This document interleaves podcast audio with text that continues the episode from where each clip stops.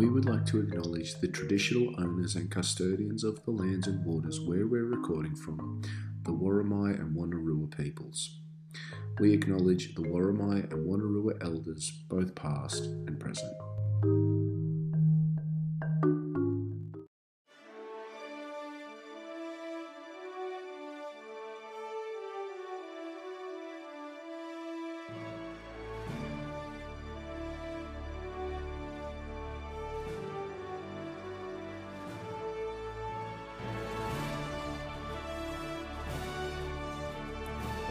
Welcome to the Bay 53 podcast annual Robbie M. Medal Awards Show. You'll be joined shortly by your hosts, the K-Dog, Bretto, and their special guest host, Sky. Well, it's been an interesting year for the Newcastle Knights in 2022, and by gum, aren't there some awards to be handed out tonight? You'll hear the likes of such great names as Adam Clune, Bradman Best, Braden Musgrove, Dominic Young, Dylan Lucas, Jack Jones, Jaron Purcell, Kobe Ruggless, Lachlan Fitzgibbon, Matt Croker, Pasami Saulo, Sauaso Sue, and Tyson Frizzell, and a plethora of men's players who pulled on the jersey for the Newcastle Knights in season 2022. There'll be some high points, like the win in round one, while there'll be some low points, like every round subsequent to that game. So sit back, ladies and gentlemen, and enjoy the fanfare, the glitz, the glamour, and everything else that's associated with this, the Night of Nights, the Robbie M. Medal Awards, coming to you live from your podcast. Coming to you live from Worimi, Wonnarua, and Awabakal lands, this is the 2022 Bay 53 Podcast Awards Show, part of the Sports Best Friend Podcasting Network, and we are brought to you by A Plus Contracting and Polywelding. Tonight is truly the night with a K of nights with a K, as the podcast and our listeners award their Players of the Year for the men's NRL season, as voted by the fans. So get your hair cut, your legs waxed, throw on a tux, and get yourself all gussied up, ready for those paparazzo snaps as we find out who your 2022 NRL Player of the Year is. Your hosts this evening are the ever delightful Bretto, the slightly less delightful K Dog, and KP's biggest fan, Sky. Welcome, both of you. This is going to be interesting. That Painful was a is the of word you're looking for. Painful is that word. See, Sky, what I've discovered um, as being a Knights fan over the years is that denial is is a huge part of what gets you through the year. So you've got to Yep. you've got to fight through these urges, and you've got to create as much energy as you can to talk about this turgid turd of a club that continues to disappoint year upon year. Now that's the men, of course, because we we do love our beautiful, wonderful uh, NRLW women's uh, team at the moment. But um, yeah, Sky, how have you been since the last time we spoke to you? Been good. Been out and about, getting to the girls' games, and yeah, not much else. Just working and Do we do we want to do we want to do we want to have a quick chat about everything that's great about the Knights at the moment, which is all the NRLW team? Because yeah, well, um, stick stick there, man. Let's get some good stuff out of the way first, eh? Yeah, so m- just a massive win uh, over the Dragons uh, to finish off their season. Um, 30 points to eight in the end. They came back from eight points to four down and they just scored 26 points unanswered. Bretto, um, I said to you before the game, and I, I think I was being a classic Knights fan, expecting the loss, just going, look, you know, loss, a loss here isn't too bad. You know, as long as we're keeping our, our powder dry, you know, we don't want to give we don't want to have too much false confidence going into the game that really matters next week. So don't get injured. Um, stay fit and healthy, and work on defence. Um, was that? But was it a great, actually a great performance in the end that you can sort of take some uh, some substance from? Yeah, it was an interesting game. Um, I think the, the girls came out in cruise control, sort of thinking, well, this doesn't matter, and the Dragons came out quite physical, Mm. and they they they dominated in the middle for fifteen or twenty minutes. But I think that sort of woke the girls up, and they, you know, that sort of competitive spirit took over, and they clicked into gear. you know, it was a little clunky as you'd expect with so many changes, especially in the back line. But they played some really good football at times. Um, I think they showed that, you know, they're clear favourites next week. Oh yeah, no. That look, I think, I think for me, when I was watching it, my concern was that we'd play, like you said, in cruise control, realizing that there wasn't too much to be garnered from a win today. Uh, sorry, win this this weekend. But my concern was that we'd go too far and give the Dragons a, perhaps a little bit more confidence that they needed to have going into next week. But I, I thought the Knights played like a team that they wanted to send a message without showing everything that they had. Um, because we've still got Tamika Upton and, and Caitlin Moran to come back into the side for um, for next week's sudden death game. Yeah, exactly right. The um they tried a few things too. It was quite interesting. A few things that we haven't seen, a few trick shots. Um, a few of those outside backs girls that hadn't played, you know, showed some real potential. It was quite it was quite an interesting performance. I'm actually going to go back this week and just watch it again, just to yeah, just have a look at some of those girls that are squad players to sort of see the ones that you know might get a run next year. Because obviously with four new teams, we'll lose a few. So it'd be interesting to see. You know, Gentle looked like she's got plenty of pace, and even though she's quite small, she wasn't scared to, to tackle. Um, Packy, another one, looked plenty of pace, but she's a Queensland girl, so she may go home. But um, no, the, I'm interested to, to watch that game again and just see those squad girls because they, they showed something. I was I was quite impressed. And um, Kapani, well, I thought has been had a pretty ordinary year on the wing. Showed Santa might be a spot. You know, she really looked more home in with in closer with the physical contact with because she's a big girl. Sky, your thoughts? Did I mean first of all, it's it's always good seeing the Knights get a win, um, regardless of the context around it. Um, but yeah, did you get a chance to see much of the game yesterday? And that was Takra Rangi, sorry, not Kapani.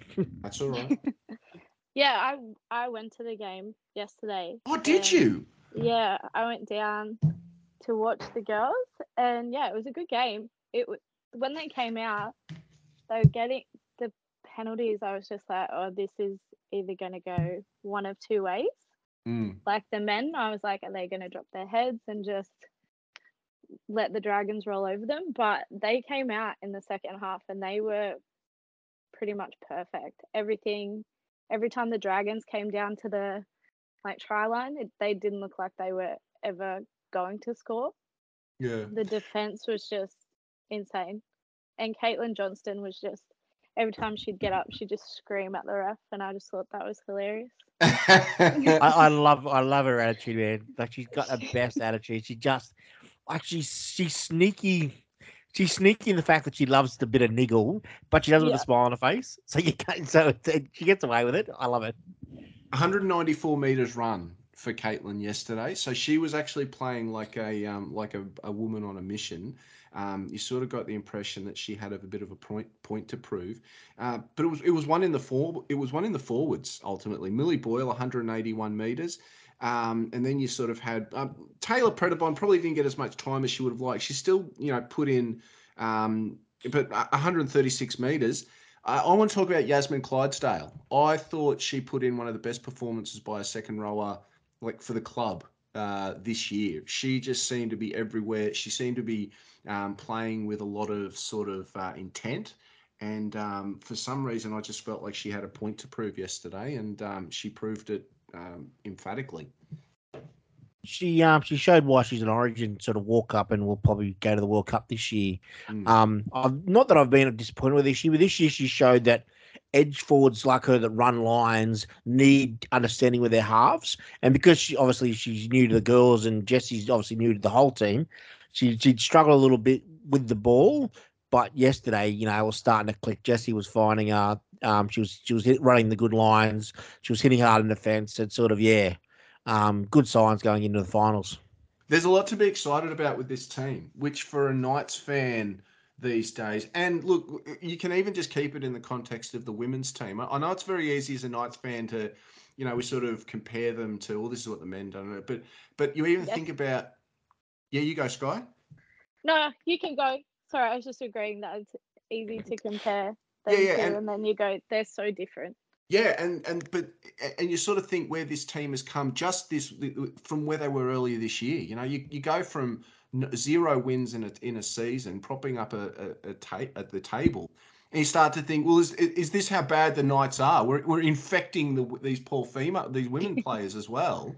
and then they come out and they just it, it it's a complete turnaround this this season and a mere few months later I mean, yeah, they've recruited a couple more players. You know, they've brought in a new coach, but they still had to put it all together.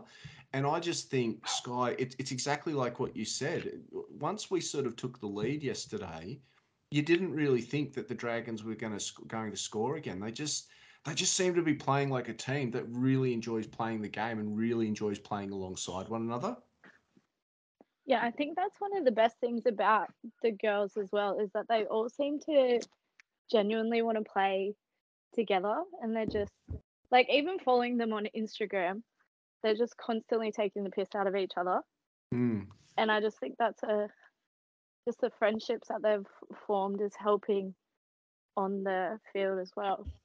Hey, um, speaking of all things Instagram, we'll we'll use this as a negative bridging um, uh, opportunity to to move into the the men's awards. Um, one of our own was um, unfortunately the subject of some pretty poor reporting during the week as it as it comes to uh, uh, the, the, the passing of the Queen. Um, but the disappointment of that representation was probably um, uh, doubled a fair bit by the club's response, which essentially was to um, not get in the way of a subsequent suspend one game suspension and a um, a suspended fine. Bretto, I'll, I'll, give you the floor straight up. Uh, disgraceful treatment of the player, both by the media, um, entire and and the club, entirely just um, um, let our player down. Felt like she was hung out to dry. Um, just nothing good about the outcome whatsoever. No, completely and completely avoidable. Like the thing that really bothers me is that Caitlin's got a small following on Instagram. She had her say on her personal account, nothing to do with the Knights, to a limited number of followers, and some morons told Channel 9 and the Mole and all those clowns. And then they've run to the NRL with it and then started screenshotting it. And the and then the official Nine account was all too vile to actually post. So everyone obviously then automatically goes looking for it, even though it's already been taken down and and it gets out what she actually said. Like you've put if you think it's so bad, why are you highlighting it? Why are you getting it out there? And that's not even taking into account the fact that what she said was completely benign in mm. terms of she can have a personal opinion. She didn't she didn't attack the Queen's death. She didn't attack the royal family. She doesn't like the Queen and what she represents because she's an Indigenous woman and they represent a culture that killed tens of thousands of our people. That's what she was attacking. She was attacking the whole idea of the thing and the fact that the Queen, in her 96 years and 70 years on the throne, didn't once come out and say, We've treated the Indigenous people of this, of this country so poorly. We should have a treaty. We should pay reparations. We should give them some of their land back. None of that was done. Whether the Queen supported our cause or not, I've no idea. But that doesn't change the fact she literally did nothing to help our people. And Caitlin's entitled to her opinion. She had her opinion. And rich old white men go in and all pile on and get on their little radio programs where they think that, you know, cancel culture is the worst thing in the world. And they tried to get a young woman cancelled because they like what she had to say about an overseas monarch. It's just vile. And then the crap from the Knights where they didn't, not only did support her, come out and said for her not to get a ridiculous fine of 25% of her very meager salary, she has to get training about how Indigenous people should respond to the Queen. Go to hell. That is ridiculous. Mate, some of the things that that nation and that family have done to our people, I can't believe the Knights feel that she should be trained on how to react to that. My word, like, it's just, it, I sat there stunned, like absolutely stunned that the club that I love would think that that is an appropriate way to react to what happened, mate. I've never, I've never hated this club, and I would never hate this club because they're in my blood. But my word, I was so angry. I, I could, I had to walk away. I could not deal with how they've treated a, a player, a Knights player, a female Knights player, and a female Indigenous Knights player. Get absolutely stuffed, you clowns.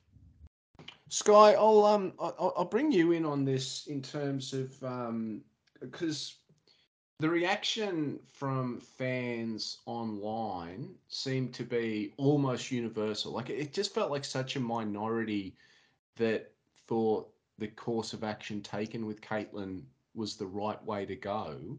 Um, where does it sit with you? Like you, you, you, there are very few people that I sort of compare to, to you know, either my cousin who comes up from Sydney to watch the games or Bretto who's just lived and breathed the Knights from day one. So there are very few people in that realm that I sort of regard or I compare when it comes to their knowledge and sort of passion for the Knights. And you're definitely one of those people. So where, where did it sort of sit with you when you were sort of watching it play out and the and the the reaction that really followed? Um, the whole situation I just thought was ridiculous. Like, there's no, there was no reason for it to be as big as what it was. Because if you're going to go through every single person's Instagram and find things that you don't agree with, like, you could find so much stuff. You can see players liking other things and this and that. But I don't see why it needed to be made a big deal. And when the coach came out and said, We're supporting our player, we support Caitlin, blah, blah, blah. And then the Knights come out and say, No, we are accepting her punishment. I'm just like, Well, how are you saying one thing and then letting another thing happen? I just, it doesn't make any sense to me. But I think, I think they could have supported her a little bit more in the way that they were doing it. I, th- I think you've both hit the nail on the head from from where I sort of sit is that it's the it's it's it's the reaction to it that to me has been the biggest problem with this, not necessarily what Caitlin had had initially said, because for day like a couple of days after it first sort of started to come out, you you you, were spot on, Bretto. They were like, "Oh, it's so vile, we can't repeat it," and all that did was, the, all that just stirred interest. So you start creating this after a while, by the time people did find out what it was, they were so caught up in being angry about it that it didn't matter what she said in the end because she started getting death threats. Yeah, yeah, yeah. So in the end, in the end, it was the it was the the coverage and the reaction of it that caused the most controversy, not the post itself. And so that is when it starts to feel just entirely, and look, disingenuous is probably the most broadcastable word I want to use on it. But it starts to feel disingenuous when not only has this person done a post who, let's be clear, by this stage is not thinking that anything she says is of public interest. And I think that's a really important yeah. factor here, is because these women players, the majority of, and we are talking 99% of them, are not used to having their behavior scrutinized to the level that we saw last weekend. So when you when you sort of see that what she's initially done and the the outrage that followed it it felt disingenuous to then say, well, not only do we think you've done something wrong, but we're going to educate you on it. And you just sort of say to yourself, that's that is that is completely and utterly not what is going on here. And you've it was all the reactions subsequent that seemed to make it worse because so many people just kept saying we don't know what she said what she said so they just start to fill in the gaps and once that level of outrage has had escalated to where it did for the knights to then come it, it was such an it was such an easy action for the knights to say look eh, we think it, maybe a bit of calmness needs to come come to play here because nobody would have thought improperly they're certainly not going to lose sponsorship by doing that and it just felt like it was an opportunity for the Knights to stand by their player, and they just managed to let everybody down. That that post is someone that's very new to being a semi-professional athlete.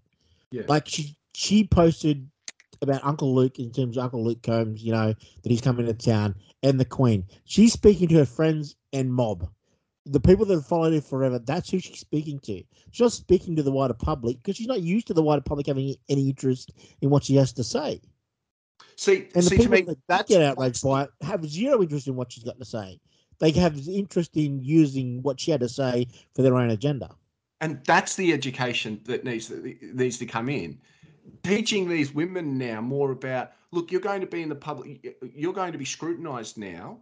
Your social media now is that's that's the sort of education they need. And what they want to do for, from a political perspective that's entirely up to them. But so to turn that into an opportunity like oh we're going to give you cultural education he's like no. No, the Knights, com- the Knights just come out, the Knights just come out, what the Knights should do is just come out and said in a statement, you know, uh, we've ta- we've said to Caitlin that she needs to now understand that as a member of a professional rugby league team, her comments are scrutinised, and she will bring public attention if she makes political commentary. Not Yes. anything about what she said, but just we've made her aware that this is now a thing in her life, and she needs to judge whether she wants to bring that to attention to herself or she doesn't, and that's her decision. Absolutely. Sky?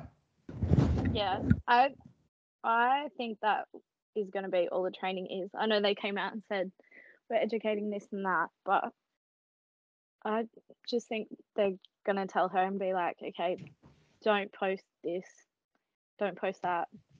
But you can still like, if you're going to do it, Yeah. make a CKP on a boat, more of that. We want more of you out Yeah. on out, out out socializing. Yeah. This, is the, this is the stuff to do. It, it's funny though because um, you know we, it, whether you, whether or not people whether or not fans actually can make a difference or not, it's still negligible in my mind.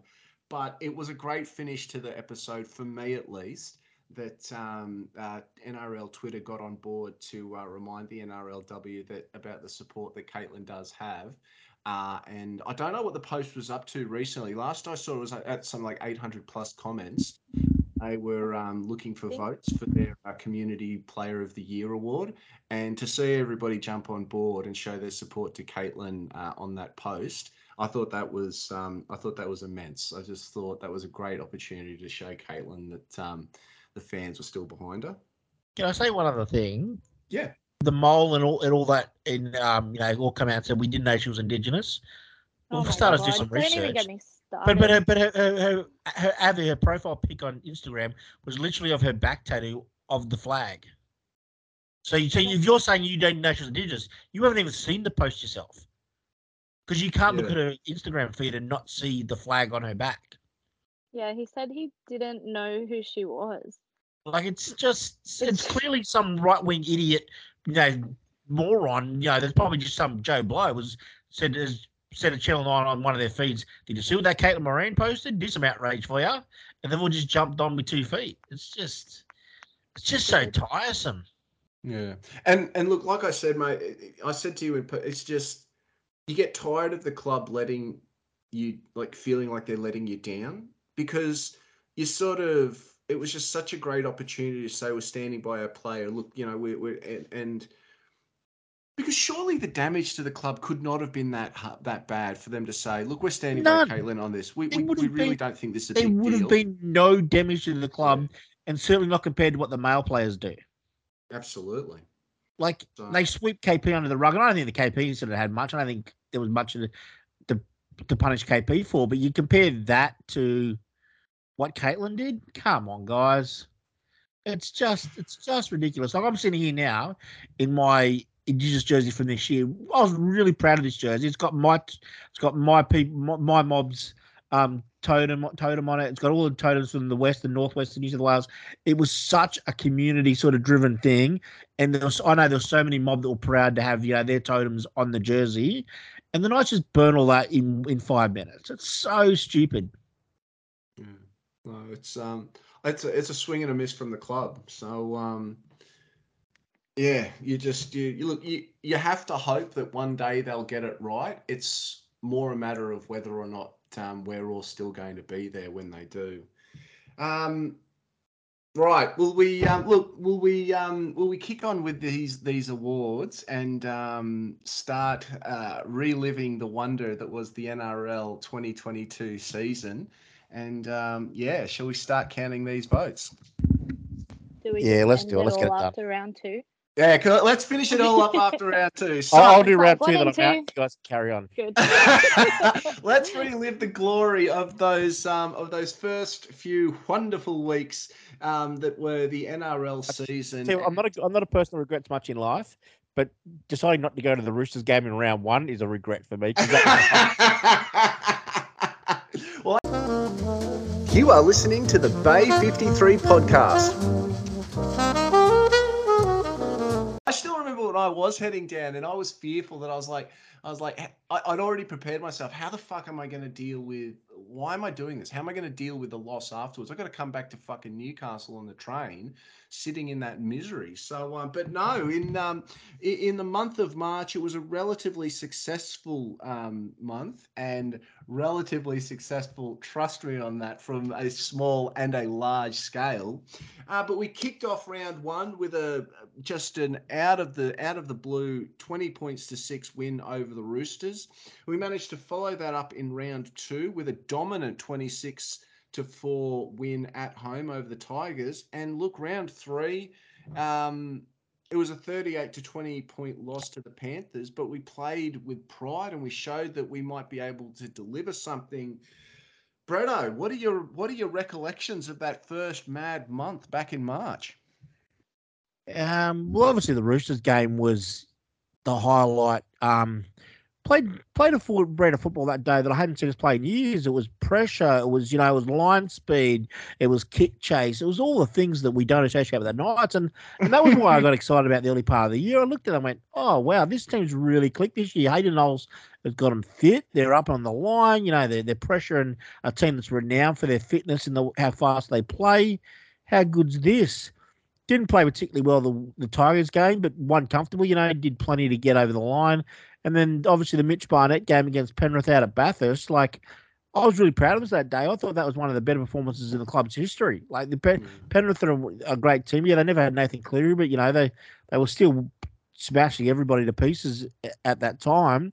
And we held on and held on and held on and just got run away with late. Like I was after those three weeks, I was like, okay, this is a team that can easily, you know, be a top six team. Mm. Sky, how how are you feeling after that first month? I mean, the the win against the Roosters in the end would be the highlight for the season. But it's as Bretto sort of said, that Penrith game, like that was probably one of our better losses in the club's history. Yeah. I remember I think I tweeted something and I was like, this team is just so different to how they've played like the previous years and even Knights haters. Twitter was full of Twitter was yeah. full of Knights haters going, This team's actually good this year yeah and that's what i was thinking. I was like this is great. Like they their heads didn't drop when they lost mitch. They held on for each other. They were obviously we lost but i was like this is going to be a great year.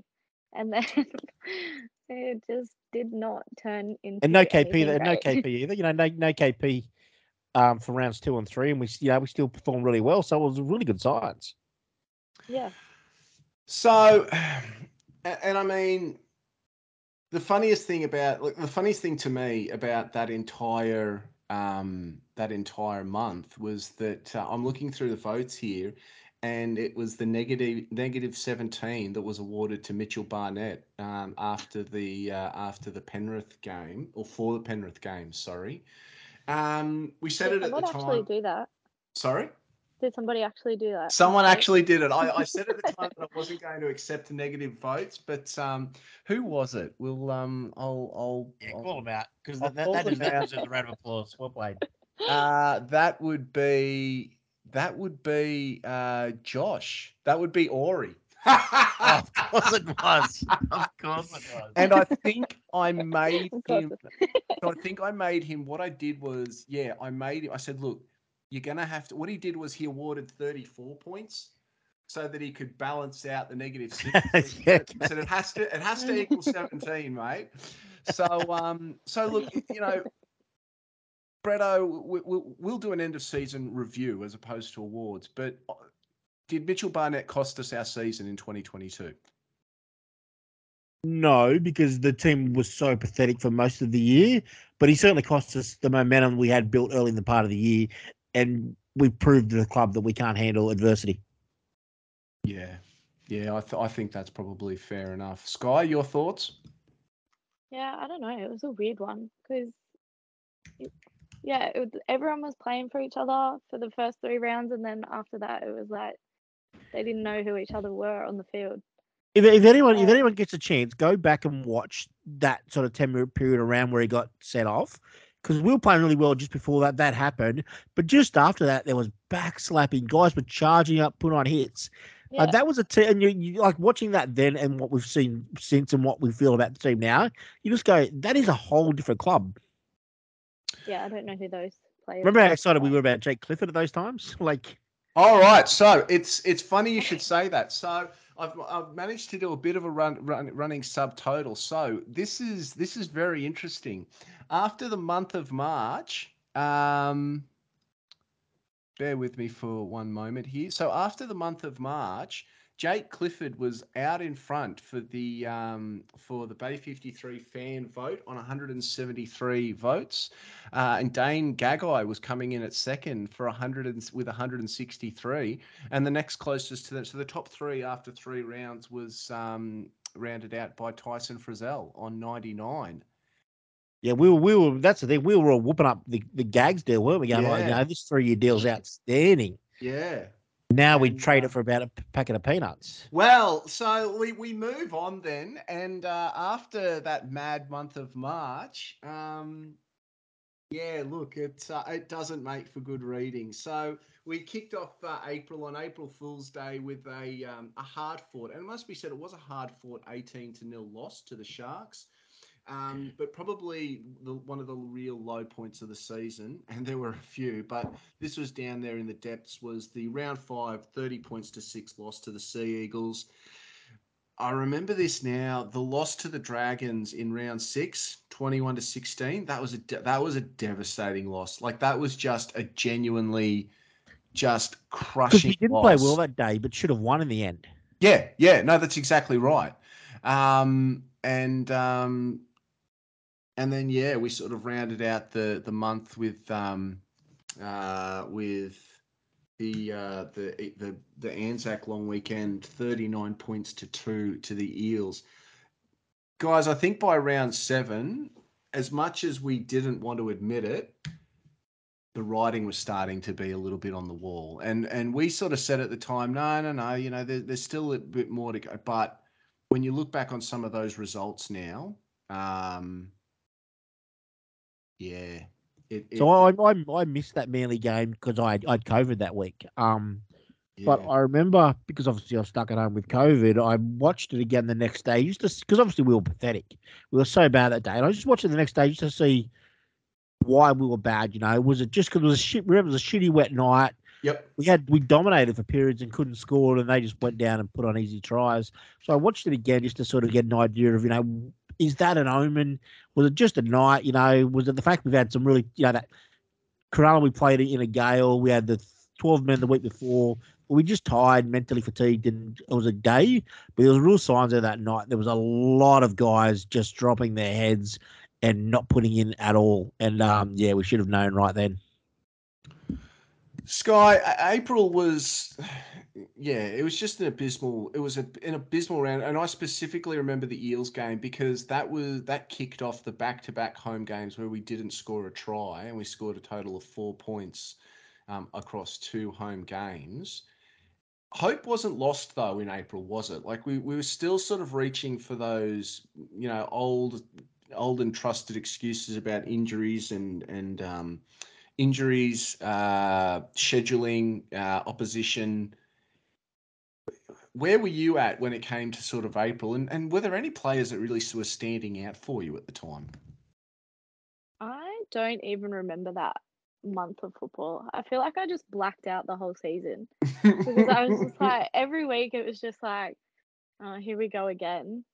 Because I think it was the Dragons game. Was that when it came out that they took the offer off the table for KP? oh, that's right. And then it was just like after that, it was just like more chaos. And it was like the games just topped it off and it was just yeah, it was just going from bad to worse. But I I had like a little bit of hope. I was like, maybe we can get better. We still have players coming back. And then those players would come back and then there would be more injuries and then No, the because injuries. Because that's actually it's so funny that you say this is how, that's how long the season's actually been, Sky. Mm. The KP contract drama was going Yeah. on in the background the whole like the whole time. Like it's so easy Yeah. to forget now when he when he eventually resigned with us, and he didn't resign until May. But all Yeah. of this was going on in the background because not only were we contending with, you know, we've lost our good start. You know, we're not winning winning good games now. We're not scoring at home. But with every loss, it was just piling on. That it was more and more likely that KP was about to leave. So all of that pressure started to be applied as well, and you you just you started to reach a point where you didn't know. Like you What you just didn't know whether the end was where the end was going to be. Like it was just, oh, I don't know. I completely forgot about that. Yeah, because I think was it around that time as well that Cliff took the month off. Was it around then, Uh, or was that a little bit later? No, no, no. It may it may have been. Hang on one moment. Let me just um let me just check the votes because I mean it's probably not the best indication anyway, but if he didn't get yeah. if he got hard see he was still no, see he was still polling votes through the month of must have been April. a little bit Yeah. later. So it was May. It was May when he sort of started to fall off the radar a little bit. And um because yeah, because he I think his last game was against the Storm. Because I remember he kicked off the game and he kicked out on the full, and you could just tell that he was being he was playing like a player with zero confidence. Uh, that- yeah, Yeah, and that because I think it was the Storm game where he actually got hooked. he got like, dropped. things- yeah, yeah, things were just going that badly for him. Um, I do remember any- that now actually. but anyway, so look, we we got to the um, we got to the end of April. Um, this is now this is where some of the votes start to turn just a little bit, and uh, Bretto, this may or may not surprise you to know that by the end of round seven, now bearing in mind, Kalyn Ponga was on eleven votes after round three because he wasn't spectacular in round one, and then he was injured for rounds two and three and I think round four as well. Have I got that right? He didn't play round four either. Yeah, yeah, yeah. So, um, yeah, no, that's right because uh, I think Tex was still playing. Tex was Yeah. still up. Yeah, Yeah. Um, at the end of round seven, he shot up the leaderboard and he was in joint second with Jake Clifford, behind a still, you know, still performing Dane Gagai. Does that surprise you in any way, shape, or form? I mean, it does. I don't think yeah, that's you know probably accurate, but it's one of those things that we played poorly and KP was not poor, so you you got to give someone the votes. KP gets votes. So I think that's that was the result there. A couple, you know, those the blowout loss to Parramatta and all that. You know, we were poor, you know, but KP's got to get some votes, doesn't he? You know, like because he wasn't he wasn't particularly poor himself. So it's funny you should say that. Yeah. So so KP was the play was voted um, the fans player of the game with 89 votes for the Eels game, um, but he actually he had a tear against the um, uh, the Dragons, the Eels, and then subsequently the Storm, where uh, he he hit a then season high 96 uh, against the Storm. So look, we'll we'll jump we'll jump now to the month of May, and uh, once again, it's just it's just tough watching. So the the first of May was essentially when the night season finished. That was uh, when we conceded 50 to the Storm. Uh, again, we only managed the two points, and that was thanks to a um, a, a kick. I think from the halfway line on half time, we scored two points from a penalty goal. We then travelled up to North Not Queensland. nil. Yeah, no, not nil. I don't think. Uh, oh no, we no, we did get held to nil uh, as early as round four. Um, uh, we lost thirty six to sixteen to the Cowboys in round nine. Um, magic round though, baby, we were back with a hard fought um, sixteen to six win over the Bulldogs. And Bretto, you and I were convinced that our season was going to kick on from there. Alas, it was not to be when uh, we did the discourtesy of losing to Joey. Uh, sorry, on Joey's birthday. 36 to 12 against the Broncos. Um, but we went into the bye with a strong 24 to 16 win uh, over the Warriors. Um, look, just reliving some of these um, some of these results now. My God, like it's just we are really good fans that we stick by this team as long as we do. I'm, I'm, I'm, think, I'm thinking back to Magic Round. Obviously, at the time Canterbury last, Canterbury was still, you know, they they were the defending wooden spooners. They hadn't started well, and Barrett was still there at that time. And we, we beat them. We played okay that night. We didn't play great, but we played okay considering the form we'd been in, and we scraped over the line. I remember th- like just thinking, oh, this might be a turning point. But I've actually, it wasn't long ago, maybe a week or two ago, I um I seen some pictures that mine and your lovely partners took of us at Magic Round, like sort of on the sneaky while we were watching that game. and We were not impressed. we were very nervous and angry. So, um, yeah, my, my, my recollection is not actually how that game went. To be honest. my um my key recollection, and I, and I'll I'll let you have have you share some of your thoughts from that magical time of May, Sky. Um, but my main thought from that um that that period was uh, uh, Dom Young just uh, absolutely um uh, giving a bath to Josh Addo-Carr at Magic Round. Like like Yes. Dom Dom had to empty Jack out of his pockets that night. He was just all over him. And I think by that stage, and the voting was starting to reflect it, um, we were sort of starting to realise that Dom Dom was a legitimate star here. Like he was he was the real deal. Yeah, he was the highlight of the whole season. If it wasn't for Dom, we would have nothing to cheer for. It was just about our only correct prediction. We, you know, both three were all over Dom in the preseason. We got everything else wrong, but we're all over Dom. Um, I'm just doing a quick uh, tally here because I The have realised. question, question. The Broncos game was the infamous Gagai no try. Correct. Do you reckon? Do you reckon his confidence was shot that day? Because he was pretty good up until that game. Like he wasn't great for the last couple of before that, but he was pretty good up until that game. And that's when the rot set in. That, and then he obviously didn't play well at Origin. And yeah, he was not the same player for the rest of the season. Sky, your thoughts? I, I have a thought, but I'll let you I'll let you jump in. On Dane, Yeah. When when was his when was his season cooked? I think I started to notice it during Origin when he usually goes to another level, and I just thought He actually went in backwards. Origin he was not good, and I was like, Yeah. this Like we like we nearly won the. Origin series because Dane handed it to us. It was kind of the thing when Dane gave it to us with one hand and KP took it away with the other. Yeah, pretty much. But yeah, I thought maybe around Origin time, I was like, it's it's not going well for Dane. I think he lost it with the Talakai game because Oh, all the way we- back there. Yeah, because we you, you look back on that now, and because remember that was the game where I think Benji Marshall had him mic'd up, and Yeah, you looked yeah. at some of the and you looked at some of the footage there, and they they obviously showed a lot of the positive stuff, but you could tell from the close-ups there with a lot of his contact that he was just you could you like you could tell when you were watching it he'd like he'd lost half a yard of pace. And I think when he came up against a player the size of Talakai, I think that's when the doubt actually really started to creep in. Morgan Har- Morgan Harper did Gags a huge favour by being so bad against Talakai. 'cause Nobody mentions the bath that he gave Dane. They all give Yeah. it mention the bath he gave gave uh, Morgan Morgan Harper. But yeah, Dane got uh, obliterated that night. And the thing was, is that because when you think, because at the time the Sharks game was in the it was in the prism of or was in the cons um, uh, was off the back of what had happened against the Panthers.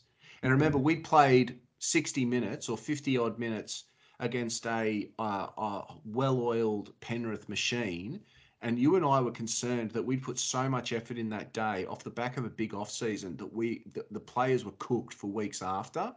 So when when when we lost to the Sharks, we were actually saying, look, this is a terrible result. It's not acceptable, but it's understandable because these players, are, you can tell they're still cook from what happened with the Panthers.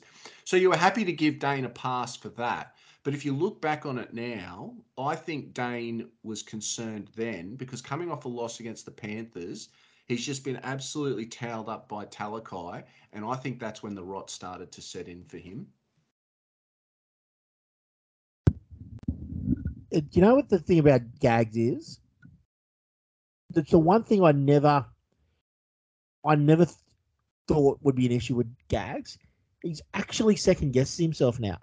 Um, Quite- absolutely. Quite often in his, in his contact, it's not just like his contact's bad because he doesn't commit himself fully to a tackle.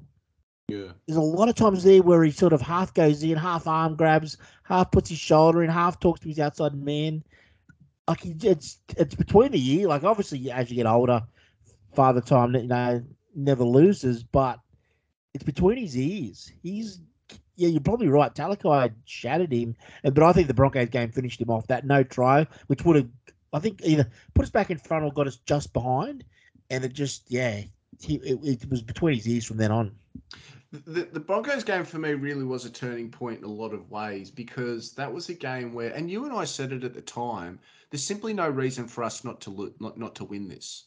Like we were coming off the back of a win, we had plenty of time, like we had plenty of rest, so there could be no excuse about going, going oh, you know, we, we um, and there was just something about the team that night because Milford was was that Milford's first game for the club as well. Yeah, round eleven. Yeah. So we had Milford in the Yeah, the so we NRL set it up that way. yeah, that's exactly right. So we couldn't even complain that we didn't have the experience in the halves that until then we'd sort of been quite concerned about. It was just a no excuses game. That not only did we lose, we lost terribly, and it was a team that just as as Joe, you didn't know what their DNA was. Like you just they were just a team that played with no um, identity. Sky, Was that the game at home? yeah, Yeah. That was Thursday that's night. So bad. And I think, yeah, at the end when Milf threw that pass and it got intercepted, and I was just like, this, yeah, this is not going to be a fun, a fun season. Am I right in saying Kotoni Staggs gave us a bath that night? he played feel like well. I mean, did. Yeah, every, there was no there was no one really that sort of stood out uh, for the Broncos because we were just so abysmal. Abysmal. That's at least my recollection of the night. What that was the game Tyson Gamble was all over us too, I think. Oh yeah. Knights legend Tyson Gamble. Yeah. Yeah, him. he was just getting he was just getting used to performing at Donald Jones Stadium, guys. Can we just say he's in the grand final this week for the North Devils in Brisbane? So have a watch if you can. Guys, we um, we get to the end of round twelve. Um, obviously, we went into the bye round with the win over the um, over the Warriors. Um, look, by this stage with the fan vote, uh, KP it's just it's KP first and Daylight second. So KP pulled out to 496 votes by this stage, and it was Dane Gagai still um, on 263 votes. But I think it's worth mentioning that Gags was on 236 after round seven, and he polled only another 27 votes in the next five rounds. So he was still living very much off those opening rounds. Um, oh, my apologies. Sorry, he was coming third.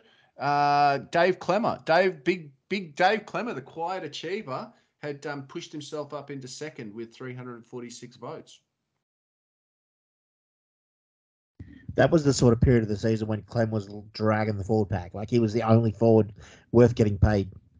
So it's funny you should say that, Bretto. So that's been the fan vote so far. The Bay 53 hosts vote at this stage has actually got Dave uh, out at front on 27 votes after 12 rounds. And he'd polled uh, from round six to 12. Yeah, you're right. He was he was the only forward that was really doing anything um, of note. And yeah, those that second half of that first block of games, he just charged up the leaderboard. And yeah, he was sitting on 27 uh, to take the lead. 24 votes. We gave 24 votes to Kalyn. Um, and coming in at uh, third was Tyson Frizell. So the Frizz was sitting on 22 by that stage. If anything, that shows you that the Bay 53, you know, we're connoisseurs of rugby league. You know, we we like a big, hard-working, angry front rower over that flashy guy at the back. We're all substance, no flash. I'm no expert. I just love the game. But more than that, I love the community. If you're a fan of rugby league or the NRL, you'll love Big T's Tees. Unique, affordable, and made for fans. Find a link to the online store in the show notes below. You'd look good in one of Big T's tees. Guys, we only played the two games in uh, June, and they were against so the forty-two to six point loss to the uh, Panthers, and just the utterly devastating um, twenty points to eighteen loss to the Raiders. Uh, we're not, we're not talking about that. We are not talking about that game. Well, i i I'm happy to do that because, funnily enough, out of those two utterly shitful games, there is, funnily enough, the season highlight when it comes to voting which is that uh, against the Panthers, Dom Young polled a record 118 votes from the fans uh, that day, and that was the most any individual got in one game um, this season. Because he was pretty good and the rest were gross. The rest weren't good. Yeah, but I think that I think that's why this voting system sort of works because one of the reasons we wanted to do it this way was that we didn't want every like we wanted we sort of wanted the the the, qual- the quality of what they had to, to to deliver sort of uh, within the context of the team that day and there's no doubt that Dom was the clear standout for the Knights that day. Oh, if, if, if you know it was reasonable, I would have given Dom all the votes, and no one else would have got anything. Like he was the only guy that day that should have had his hand out for his paycheck. We gave him 8 votes that day. Yeah, Which is a nearly pretty- half of that one, and we'll probably half of them. well, we gave a fair few to Clem as well. We thought Clem shouldn't be overlooked. Um, Sky, I'll, I'll, I'll bring you in on this. I mean, as I said, the, the month of June was just a terrible, terrible month of footy. Um, yeah, but when our once our season was over against the Raiders, how are you? How are you sort of starting to feel about the boys by then? Um, I think I loved the Raiders game. I was really happy with that game. Isn't that the game that Croak scored? Yeah, no, that is correct. That is the game where he scored his um his maiden try. And look, it was actually funny when he scored that because like it was just the classic case of the team delivering a player that fans have sort of been screaming for for years. You know, that that player who gives his all for the team. He wants to play for the Knights. He plays with passion, but he plays well as well. And you could tell how much the try sort of meant to him.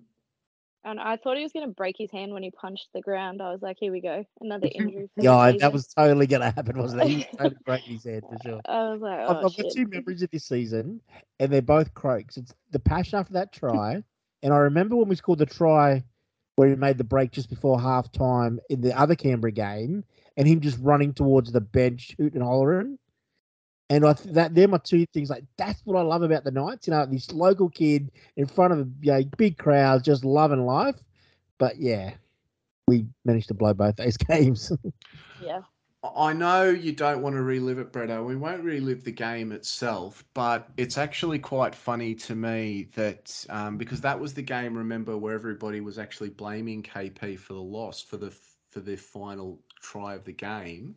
Um, but it is worth noting. So you and I, we gave him we gave him four votes uh, that day.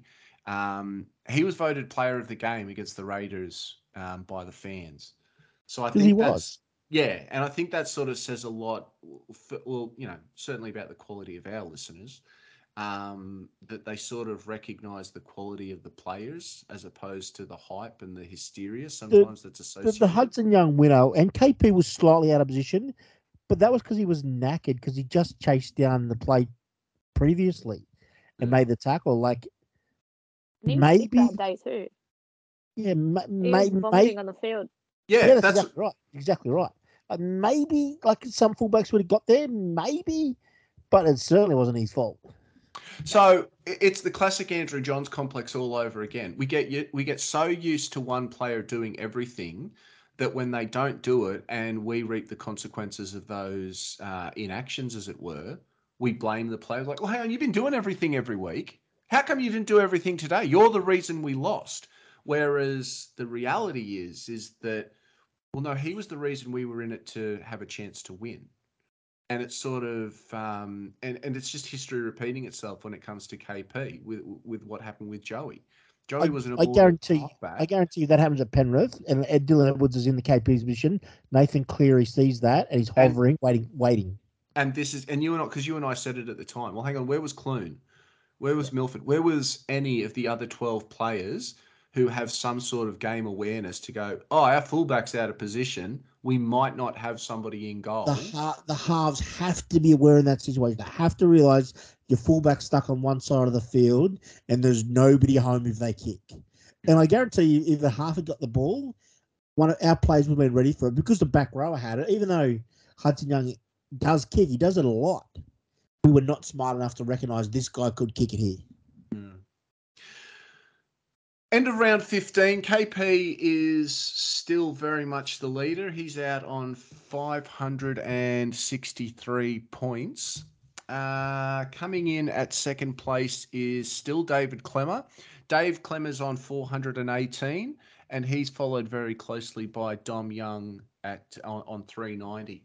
Now, Sky, because you, I we asked you before we started recording if you wanted to know the results, uh, and you said no. I'm, I'm happy to see this out. I want to I want to see where we go. Where, where, do you where do you think this is? Where do you see this sort of going from here? Sort of bearing in mind that um, you know KP's well out in front by this stage, but he, he doesn't play many more games.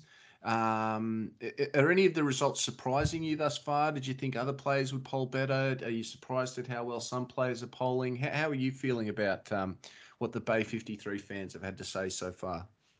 I didn't think KP would be so far ahead, considering he hasn't played that much for the yeah. whole season. I thought maybe Dom would be, I know he's in third, I thought he would be a lot higher. But yeah, I Clem makes sense. Dom, I yeah, I thought would be higher than Kalyn.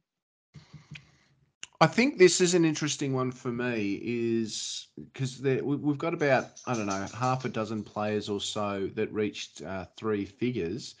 Kurt Mann has been a quiet achiever in the background. He's sitting on 188 points um, by round 15. Now, look, Kurt Mann certainly fell off the radar in a big way uh, as the season sort. But it's easy to forget how good he was in those first few rounds.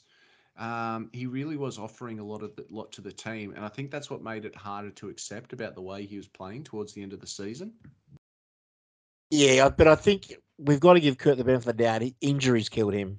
Yeah, he kept playing injured week after week after week till he just couldn't play anymore. Um, I think early in the season, the PVL PVL ball was still a thing, and the the small ball playing lock was still um, was still a huge positive for us, and Kurt was doing well. But once the PVL ball started to sort of step back, and referee started referee more traditionally, and big middle started to take advantage again, I think um, yeah, Kurt got bashed a lot.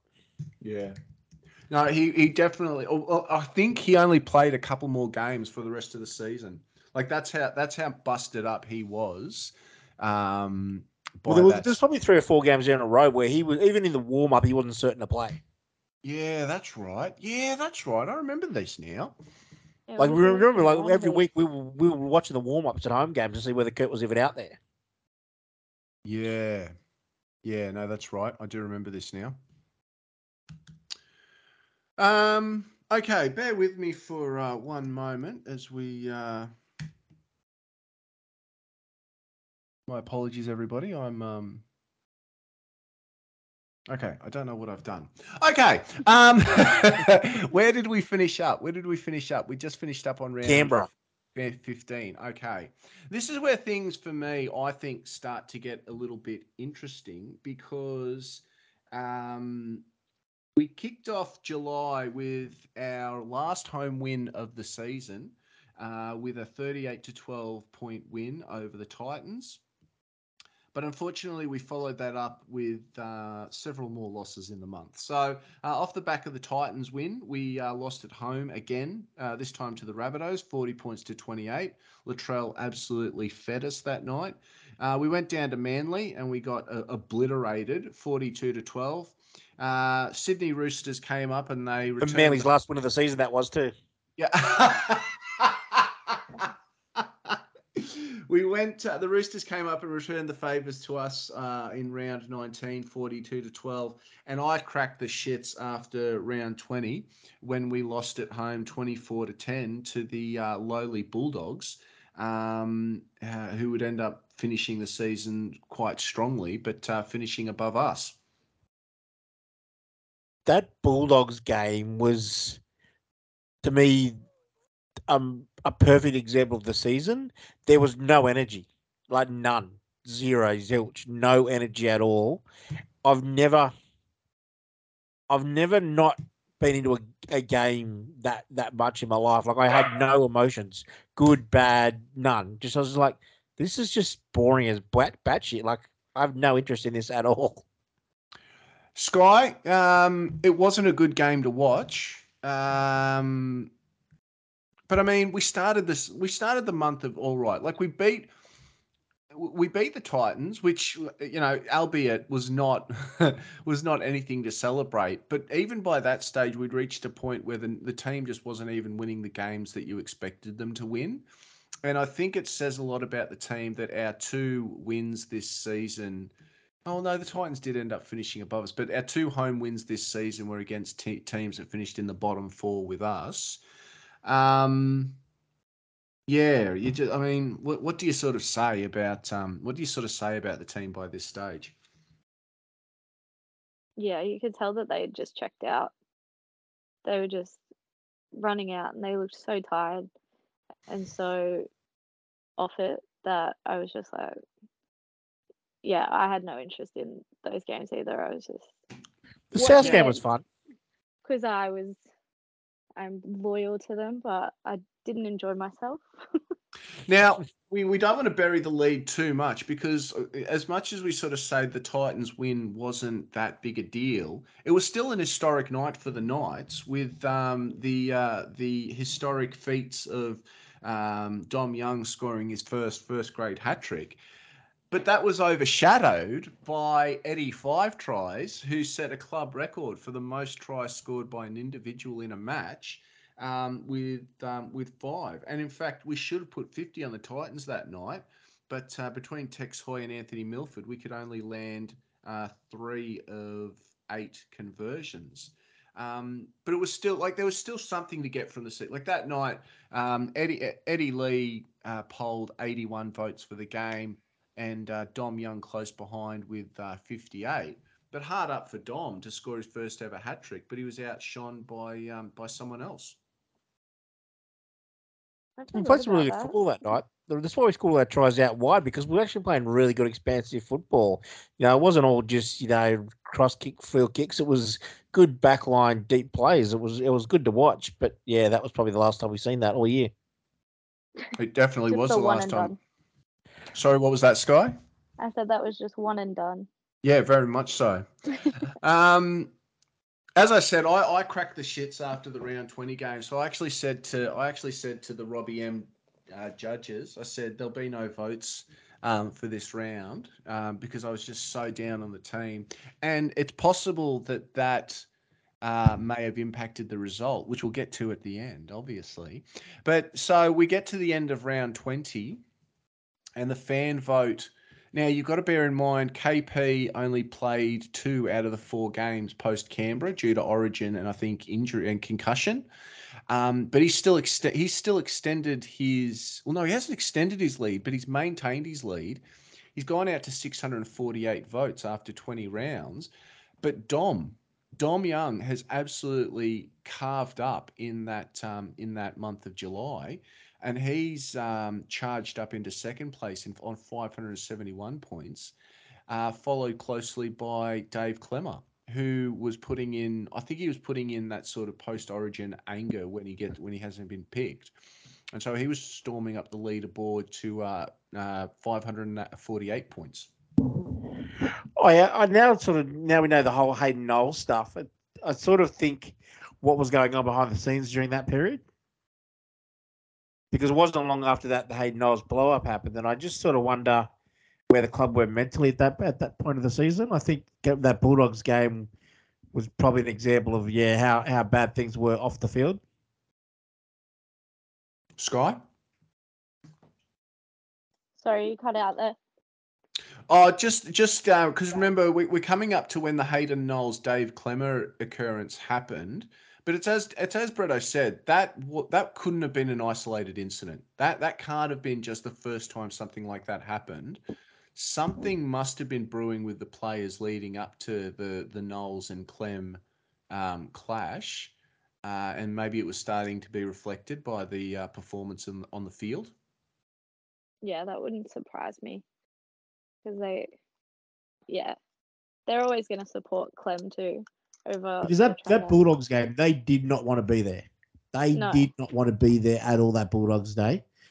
And I just sort of think, yeah, there's definitely some unrest in the camp. End of round 20, as I said. Now, what? Okay, so what we're going to do now, guys.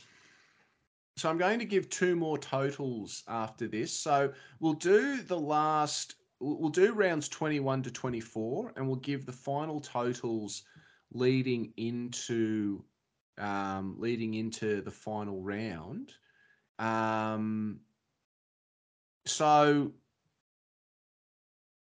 Kalyn Ponga doesn't play again, or at least, yeah, Kalyn Ponga I don't think plays another game. What was No, his what, no. what what what was the last game he played, or when did he get his? So Who did he get Roosters injured? Oh, he got injured against. Yeah, he got his concussion against the Roosters. Thank you, Matt. Oh. Lodge. Yeah, yeah, in the first Yeah. 10 minutes. Of the, Yeah. So, Kalyn Ponga is sitting on 648 points going into round 21. Dom Young and uh, Dave Klemmer are the closest ones in the mid 500s. Now, this is really important because um, those final four rounds. So we got the big 14 to 10 win over the Tigers, which in the end saved us from our from another wooden spoon. We went up to Brisbane in round 22 and we got poleaxed by the Broncos 28 to 10. And if we're being honest, that's that, that's when everyone should have known the Broncos were missing the finals. They should have beaten us by more. We had the heartbreaking loss to the Raiders 28 to 22 when we shut up shot, shop in the second half and didn't score another point. And then we went up to Cbus for look, our regulation lost to the Titans 36 to 26, but at least we scored 26 points. Now, this is really important for the purposes of the Robbie M vote medal. Dave Klemmer, sitting on 548 points, is not able to poll against the Tigers because he got dropped, and then against the Broncos because he gets injured. So Oh. KP needs to be chased down. He's out in front. That essentially really only leaves one player who's going to be able to catch him now, which is Dom Young, because Dom Young's got twice as many uh, games to do it, and he's scoring tries. Yeah. Um, you sort of, yeah, you don't even think about that, do you? But you're right. Clem probably had his chance, not evaporated then, but it certainly made it really difficult for him to, um, especially in a win, you know, like a win where sort of there's plenty of votes to be handled out. He didn't get a chance to get any. Um, yeah, that's going to be interesting. That. Well, the funny thing is, is that that Tigers win, the two standout players from that game were Jacob Saifiti on 24 and Daniel, uh, sorry, uh, oh, Daniel, sorry, Dan Saifiti got, to, uh, actually only landed an 11. Sorry, I thought he got 18. But it was a forward who was leading the charge. And you can't help but think that Dave Klemmer would have been racking up the meters. And Oh yeah, we we rolled we rolled in the middle that day. Clem would have probably got the most votes just Yeah. by judging how weak they were in the middle that day. Yeah, absolutely. And the other thing as well is that in the Bulldogs game, uh, sorry, in the Broncos game, my apologies, Jacob Saifiti again, 36 points. Daniel Saifiti, 36 points. So that was the game where our forwards were delivering. So they were two weekends where our forwards really took charge. Yeah. But it was off the off the abs out with the absence of David Klemmer. Can I put this to you? Has David Klemmer been holding our forwards back this year? I'm that's So- a genuine question. I, I, I will put it to you that the rest of the forwards let David Klemmer do all the work and realize they had to do something themselves for a change. It'd be nice if they did that for the other 20 something weeks. Sky? Yeah, I see. I Jacob and Daniel this year have just been the different players compared to last year when they got their deals. Yeah. They're just But how was Jacob in Origin? That's what I don't get. Yeah. Jacob should never have played Origin, and he was outstanding. he was so good that game, and I was like, this is going to be the thing that kickstarts his season. He's going to be on another level, and then he- he was I've, I've said it before, and I'll say it again. get back to the origin. Jacob is the more talented of those two. Dan wants it more. Yeah. If they could, if they were- if they come out as one footballer, they'd be the best prop in the history of the game. Yeah. no, I think you're probably right there, Bretto. Newcastle are the premiers. One thing I will say, that Tigers game, we showed exactly like how we struggled this year. we played we outplayed them in so many aspects of that game, but our halves couldn't score. And then the Tigers actually gave us the game back by the fact their halves were just as bad, which makes perfect sense that we're now shopping for their halves.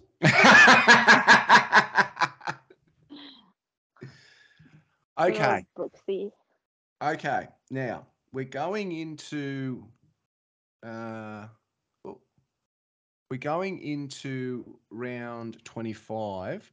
Let me tell you where the votes are now at the end of round 24. So, Kalyn Ponga is still on 648 votes. Taking the lead is Dom Young on 693 votes. But he is followed by David Klemmer way back on 571 votes. So the only player now, the only two players now who can realistically win the inaugural Robbie M medal are Dom Young and David Klemmer.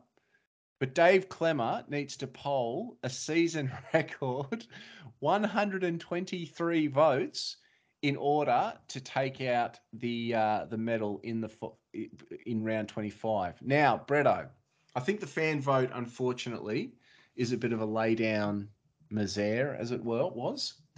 But I want to read. I want to read out to you the the Bay 53 host votes going into round 50, uh, round 25. This is the top three. David Klemmer, 51 votes in the lead. Dom Young, 50 votes, one vote behind in second. And the third place at the moment is Kalyn Ponga on 36 votes. So both the Bay 53 hosts and the Bay 53 listeners have got Clem and Dom going into that last round as battling it out as to who is going to take out the inaugural awards. Now, I will say that go, we had no idea at this time what the totals were, so it didn't affect our scores that last round at all. No, no, we um we uh, and in fact, you and I were talking during the week, going, this better be the out this eh, this player better win it, or we're deleting our pod. Yeah, and, yeah. and yet we still and, and and yet we still um we still just went no. We we vote each round as we as we individually do it.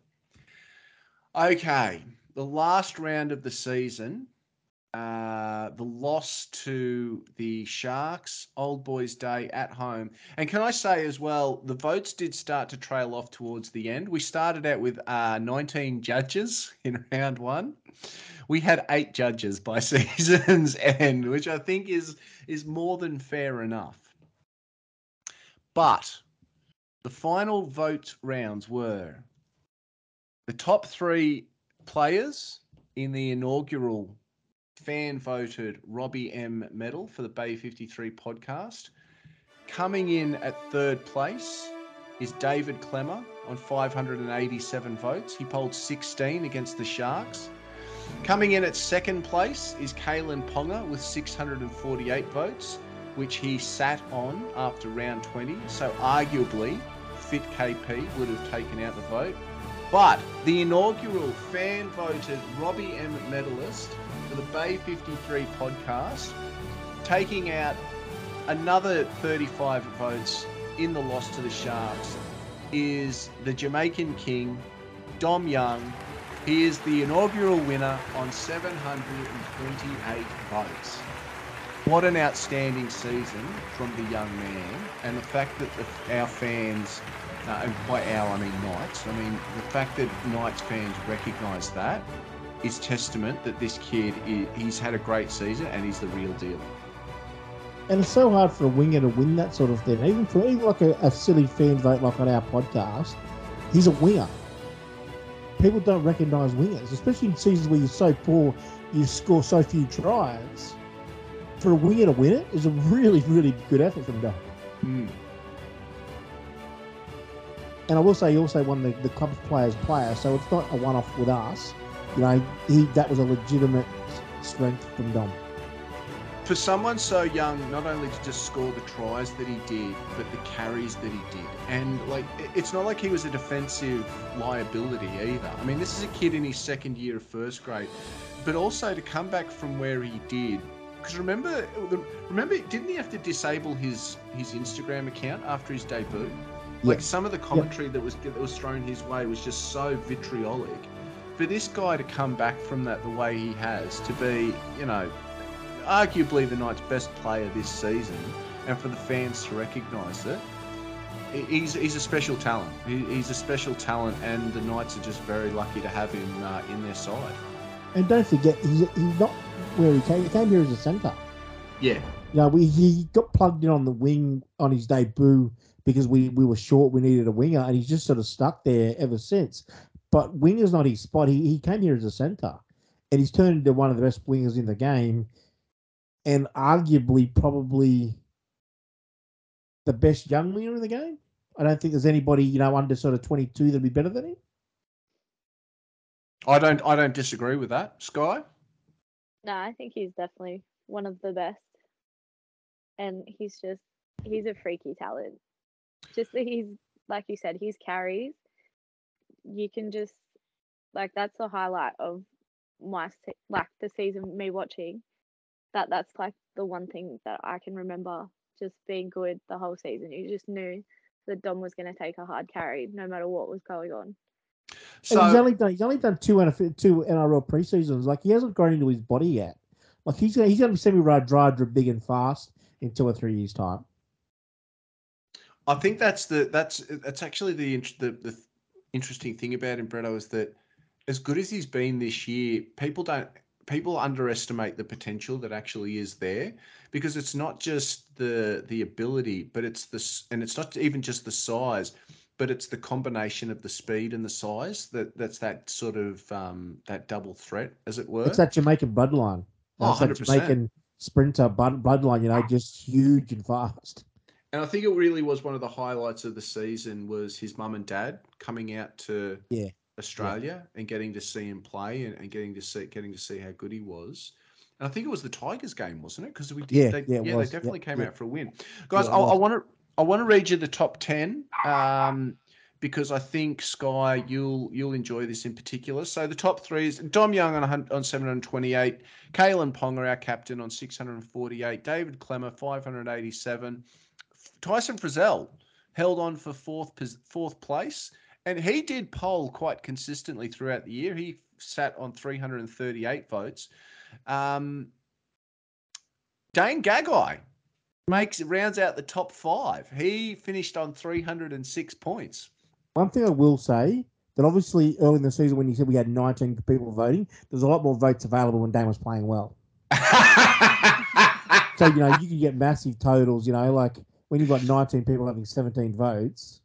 Well, it's funny you should say that, Bretto, because this is actually why I wanted to read out round out the top ten. Was that coming in at number six was Edrick Lee on three hundred and two points. So that is a phenomenal effort from Eddie because he Yeah. didn't play half the first half of the Yeah. season. Yeah, that's right. Yeah, And, and and I think honestly, in my, my personal opinion, our best two players this year were the two wingers, yeah, were the Yeah, two Black Kings on the wing. Um, Jake Clifford, but it's funny what you say about the votes accumulated with it. Jake Clifford held on for um, seventh spot. He got 249 votes, and obviously that's look that's he, he trailed off towards the end. He finished on 249. Um, by the halfway point, though, he was 233 votes. Um, so sorry, what was uh, one, two, three, four, five, six? So Jake was seventh, coming in at number eight. Matt Croker with 195 votes. And I think that is a spectacular effort. That was all from me. but it's a, it's a They were all my votes, just every round. It's a Oh. I, I thought he'd win. I thought he'd get 17 every week from you. I thought he'd win. I had to split it between him and KP. yeah, It's- yeah. KP's killed him there. Unlucky. it's a phenomenal effort from a young bench player that the fans have sort of gotten behind him. Um, and I think that's uh, that's a great reward for him. That you know the, the- fans obviously enjoy what he has to offer. Uh, Kurt Mann finished off uh, at ninth on 188 points, but coming in at number 10, and I think this is a great result for him, is uh, the Looney Clunes himself, Adam Clune, uh, 186 votes. Look, he took on a role that he was never meant to take. He was, He was meant to supposed play five games this year. Yeah, and he played. I think he played about 20 in the Yeah. end. He was he was meant to be the five games in the middle of the year where Mitch Pearce has got knocks and, and bruises. Yeah. That was supposed to be his role. And um, so yeah, but that that rounds out our top ten fan voted Robbie M medalist.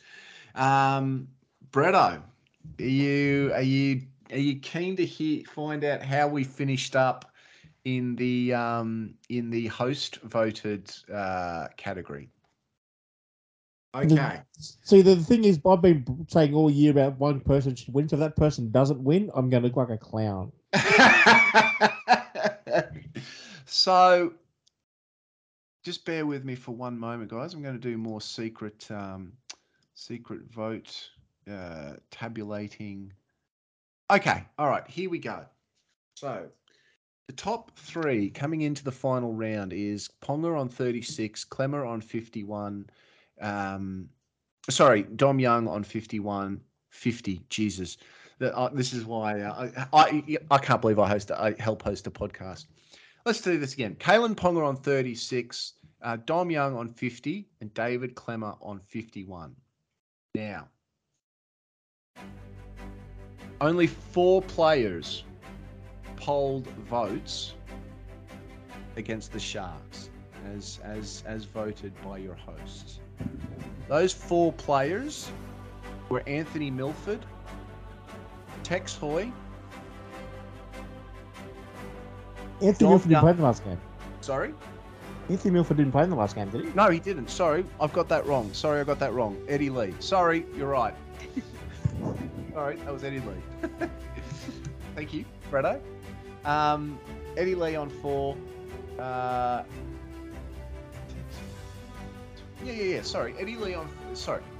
So Edrick Lee, Tex Hoy. We're getting there. We're getting there. David Klemmer and Dom Young were two of the four players that polled votes. Now, the split of the votes was four, four, four, and five. And the votes were issued out as followed Edrick Lee, four votes. Tex Hoy, four votes. David Klemmer, four votes. Oh, my maths isn't great, but I know what that means. Dom Young on five votes for round 25. Ladies and gentlemen, your host voted Bay 53 Robbie M medal winner for season 22 is a tie between Dom Young and David Klemmer. And I couldn't be more happy. That is just perfect, I reckon. They, they, uh, KP obviously rounds out uh, coming in third with uh, 36 votes. Mate, we had Daniel Saifiti in fourth with 29 votes. Um, Tyson Frizell, he finished up on 26 votes, but it's worth noting we didn't give him another vote after round 17. So injuries probably caught up with him. Uh, Tex Hoy finished the season so strong. He was on nine points after round 12, and he finished uh, in the top five, uh, top six. Sorry, yeah, he finished. Uh, sorry, joint six, joint fifth, joint fifth with Tyson Frizell on 26 points. Uh, Dane Gagai 20, Jacob Saifiti 9. Uh, no, sorry, Eddie Lee 20, Jacob Saifiti 19, and um, I think Anthony Milford. Anthony Milford rounded out the top 10 with. Um, oh, shit. Jake Clifford, Jake Clifford and Kurt Mann. There it is. That makes sense. Jake Clifford and Kurt Mann with joint 10th place. But yeah, we have joint winners of the inaugural uh, Robbie M medal um, Dom Young and David Klemmer. Yeah, I'm, I'm, I'm happy with that. I'm happy. I, as I've always said all season, I think Clem was, you know, unlucky enough to win the Bade- Buderus medal. But um, yeah, Dom was so good those last few weeks, and I didn't take into account the fact, yeah, Clem missed those two those two games late, which sort of gave Dom the chance to catch him, and he did. Um, Sky, your your your thoughts? Your top 10 is a little bit different to the other top 10. It is. It is a little bit different. Got the Saifitis in there. Yep. Yep. We um we and, and I'm, I'm certainly not saying this sort of um, was what we went into every game, but game thinking. But what we actually sort of started to notice was that aside from Dom Young and Eddie, aside from our two wingers, it was generally the backs towards the second half of the season that were starting to let the forwards down. Uh, particularly in the Looney Clunes chat as well, we were getting a lot of there was a lot of discussion about how the forwards really were starting to like you know they should just take the take the backs out the back out after the game and flog them because there were a lot of instances where a lot of the forwards really couldn't have been doing too much more than they already were. Um, so uh, so yeah, we we started to sort of feel that the forwards deserved to be recognised for a lot of wa- the work that they were doing, and then obviously David Klemmer was just standing out on a regular basis, and um, Dan Saifiti finished the season strong for us. He finished the season very much more strongly, uh, and uh, yeah, we rewarded him for that. I will sort of say that the forwards seem it's, it's a funny thing to say, but they seem to have less niggles at the end of the year. Guys would seem to be a little bit fitter because of buys and because they missed football in, earlier in the season. So as teams got a bit more tired, they were sort of fresh because we missed so much early football. So yeah, the, the, the yeah, the Safis, Clem, they were all really strong for the last probably seven or eight weeks when the team was pretty much pathetic. Yeah. No, I think that's I think that's probably fair enough, mate. Um, wow. Well, what what an outcome. Uh, edge of your seat stuff right till the final vote, and um, yeah, joint winners of the Robbie M medal. But uh, but look, you know the fans have recognised Dom Young, and um, look, I think if we're going to go around again next year, we're probably going to do things a little bit differently. We've we've we've learned a couple of things this year. I think uh, I think for one, every round voting is gone. That's just that is a massive punish on everybody involved. And look, I do actually want to give a shout out to everybody who was involved uh, throughout the season. And I want to, I just want to give a, a, shout out to the following people. So we had Tash or we had Josh or we had uh, Pete Denning, uh, Nikki, Matt Clark, Isabel, Mitch Meek, Grant, Matty Moy, um, Knight of NRL. Sorry, I don't know your name. We had the Johnston, we had Ethan Millward, we had you. Thank you so much, Sky. Um, Nagy Nagwell, he voted one round and we didn't see him again. um, Thor, not Elvie, uh, Harry um, Ramage, uh, and our very good friends, uh, Maitland Mumbler and Harvey G thank you everybody and i do apologize if i've missed anybody out. I think i think that was everyone. Um although hang on just bear with me for one second. And connor connor orr as well who um um ori dragged him in. Thank you everybody this year for giving us your time. Um it it wasn't easy and uh, unfortunately, the the team, the Knights men, probably made it a lot harder than we'd really anticipated. So, thank you to everybody who stuck with us as the season went on, and um, yeah, you sort of played your part. Like at the end of the day, it was an opportunity for us to see what everybody thought uh, about the players. The fact that our top threes essentially reflect each other, I think, says a lot um, about what those players did. And um, yeah, just a massive thank you to everybody for being a part of it this year. Yeah, I, I would like to t- say my thanks to yeah the guys. Really, it, it's a big effort. And thank you to K Dog who put a lot of effort into getting the spreadsheets up. You know, I just sit here and don't do much. He does all the hard work. so, so, so I'll, I'll thank him. Um, he could take all the glory for the the magnificent night we've just had here, and, un under under the big top ceremony. Um, yeah, thanks, Guy. Thanks all everyone else who's come on and, helped host throughout the year. Nagy and uh, Joe Frost who helped out when I was unavailable. Thanks to those guys. No, it's been it's been a really sort of enjoyable experience.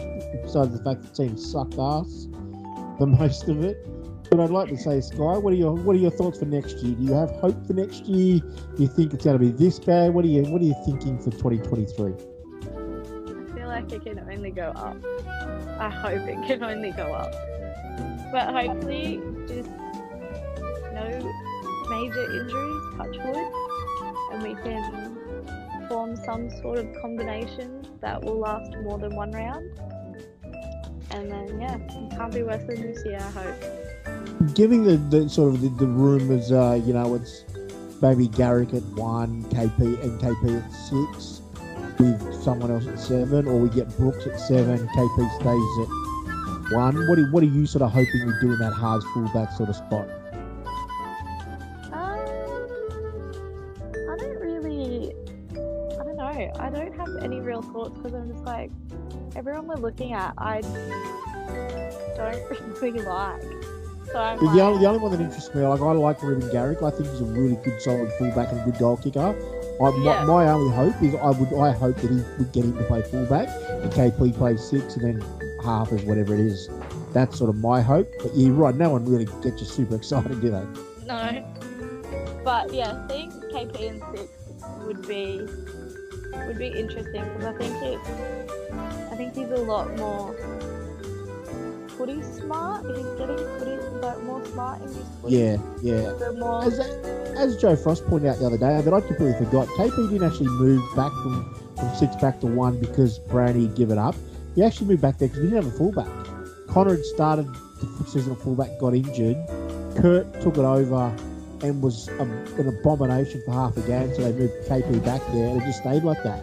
So the, anyone that says the KP experiment at six was a failure, it didn't actually get a chance to be a failure because we ran out of fullbacks and Brownie just did what he had to do. So, you know, like, I don't think we actually ever, ever seen whether KP can be six. So, I mean, I'd, I'd be really interested to see how that how that plays out. Yeah, hopefully it goes ahead. Guys, one, one person I actually did forget, and um, Caitlin Myers, I want to give her a special shout out as well because she came in late and she she can beg, but she certainly said, Look, I, I, I missed the first round, can I still be a part of this? And Caitlin, to her credit, was still there uh, come the final round as well. So thank you. You get a special mention as well, uh, Caitlin. Thank you for being a part of that. Um, that that's a wrap. Uh, Sky, Bretto, we're um, we're out of awards to issue, and um, yeah, look, thank you very much for helping us relive the season. Now, Bretto, it's not farewell from you and I yet this season. We still do have uh, a grand final show to do, um, and we are going to bring in a fair few special guests for that one. Um, but yeah, Sky, I just want I want to. Follow on from what Bretto said as well. You've been a you've been a massive supporter of ours this year, uh, on a couple of fronts. One is that you've been a big part of promoting our stuff. Two, you've obviously come on and helped us host a couple of times. But three, there there is nothing better in when it comes to being a rugby league fan than holding an agenda in support of a player and then having someone as intelligent as you come along and just back it to the hilt 110%. And I think your love of KP has sort of helped Bretto and I get through some of the dark times because there have been some rough times this season when it looked like he was going to leave, when he was caught in the toilet cubicle, when concussion looked like it was going to end his career. And it was just always so nice to be like, no, Sky's still on board. We haven't got this wrong yet. So, yeah, thank you very much for being uh, just uh, uh, a bright supporter of not just us, but of the Newcastle Knights and of uh, KP this year. And uh, I hope, if nothing else, Knights are able to deliver a successful season at the very least for you, because God knows that you absolutely do deserve it. Stop it. You guys are so nice. Thank you for having me on. And Can I- can I- can I don't just know say- half the time, I'm just I- here to talk about Croaks and KP and Which is why for we have you, because we want to talk about Croaks and KP. And it's not as creepy. Like when two 40 year old men talk about KP the way we do, it's creepy and weird. It, it's, it's slightly less creepy when you do it, so we appreciate that. That's all right. I'm happy to be the buffer. Ladies and gentlemen, we're going to wrap it up there. Thank you, everybody, for listening all the way to the end. Um, we will have one more show out before the year is out, but uh, yeah, enjoy the preliminary finals this weekend. In the main, make sure you get out uh, as much as you can to support our girls this weekend. Uh, grand final qualifier against the Dragons. Uh, go the Two night. o'clock. Two o'clock Yeah. Sunday. Two o'clock One, Sunday. one o'clock Jersey Flegg Grand Final. And uh, yeah, that was the, that was the other thing I was going to say is uh, we actually do have a grand final coming up this weekend. So um, yeah, the Knights are not done with for 2022. Sky, thank you for coming. Bretto, I will talk to you again soon. And uh, enjoy your week, everybody. Thanks, guys.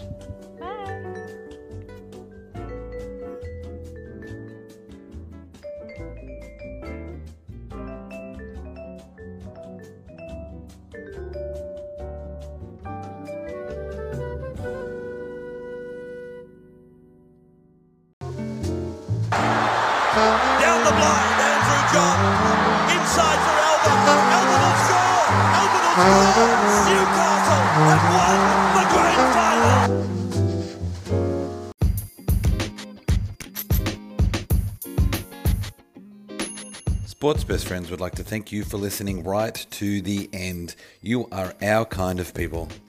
Find other great sports podcasts in our family by subscribing. And remember, social media isn't a bad place, you just need to follow the right people.